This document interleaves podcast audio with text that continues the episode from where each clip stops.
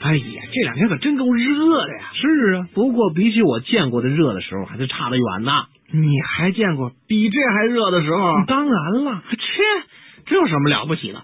我我也见过，你你吹牛吧你！你才吹牛呢！我告诉你吧，当初我见到热的时候，这大桥底下都没水了。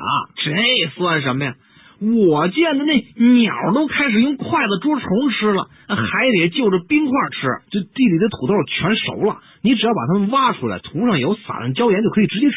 这养鸡场母鸡生出来的蛋，正好这火候正好，再煮它就老了。这挤奶工人只能挤到酸奶了。大树吹着口哨，吸引每只过路的狗的注意力，希望这狗们能在自己的脚下方便。我还记得我父亲叮嘱我说：“孩子啊，今天降温了。”三十七度，多加点衣裳，当心着凉。我拧门把手的时候都闻到烤肉味儿了。每天早晨七点半去上班的时候，我都中暑，直接倒在了家门口。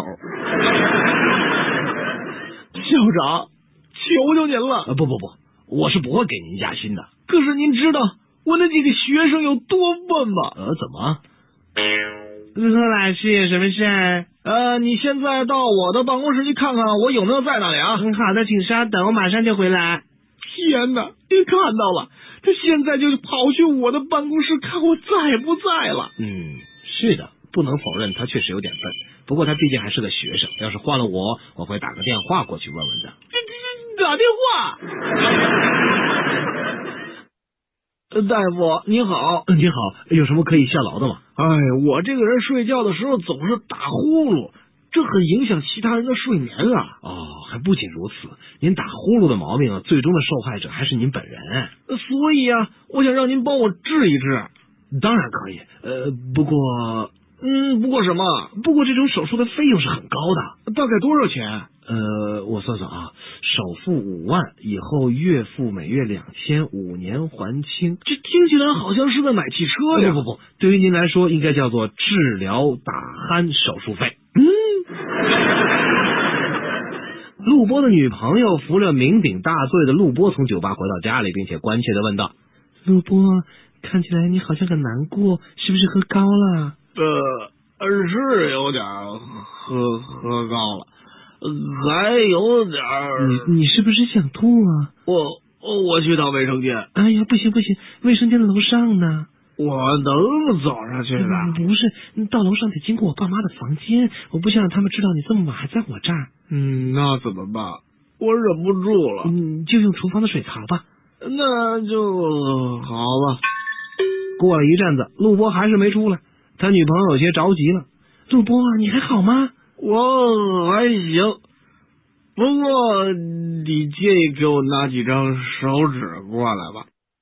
呃，我的一个熟人老王就是一赌徒，不但赌博的任何方式他都参加，而且他是有什么赌什么，这样实在太危险了。有那么一天吧，我在街上遇到他，我就跟他打招呼啊，哎，老王，好几天没见了，咱们气色不太好啊。嗨，甭提了，最近倒霉透了，是不是又输钱了？这回可不是输钱的问题。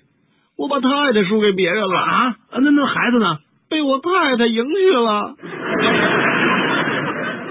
最近啊，听音乐会、看小剧场的人也是越来越多了起来。其实小孩未必能理解。没错，有一回我看到一小孩对他父亲说：“爸爸，为什么那个男人要用棍子吓唬那个女人嘞？”不是吓唬，他是乐队的指挥。嗯，既然不是吓唬，那他为什么叫的那么响嘞？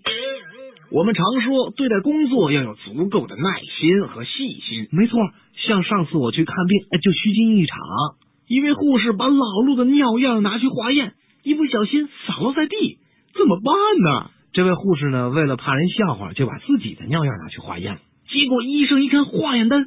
十分惊讶的愣住了，呃、医生，我我我我到底得什么病？我我我怎么了？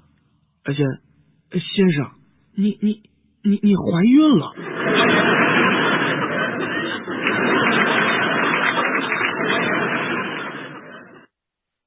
从前有弟兄三人，常闹别扭。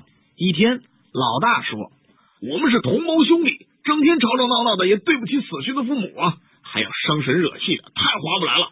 两个弟弟都说：“哎，对对对对，兄弟间最亲了。从今以后，我们要和睦相处，只能补胎，不能拆台。谁要是再故意扭了劲儿，罚他请客。转一天的早晨，老大说：“嘿，你们知道吗？昨晚街东头那口水井让西头的人给偷了。老二接口说道：“没没没那事儿。”忽然，老二想起了昨天的商量约定，赶紧改口说道：“呃，没没没错儿，呃，怨不得半夜我听街上稀里哗啦一个劲儿响，开始我还当是发大水呢，后来听出来了，那这是偷井盖的。”老三把脖子一梗说：“纯粹胡咧咧，井会让人偷去吗？”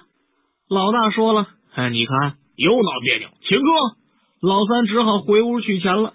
妻子听说之后呢，让老三赶紧上炕蒙被，由他去送钱。见了老大，这位老三媳妇儿说了：“哎呀，大哥呀，你三弟回屋闹肚子疼，哎竟然生了个小孩儿下来，他正坐月子呢。哎，我替他把钱给您送来了啊。”老大说：“嗯，弟媳怎么也胡说起来？男人哪有生孩子的？这三弟媳就说了：“那那你看大哥，你也闹别扭不是？干脆谁也别请谁了，两顶了吧。”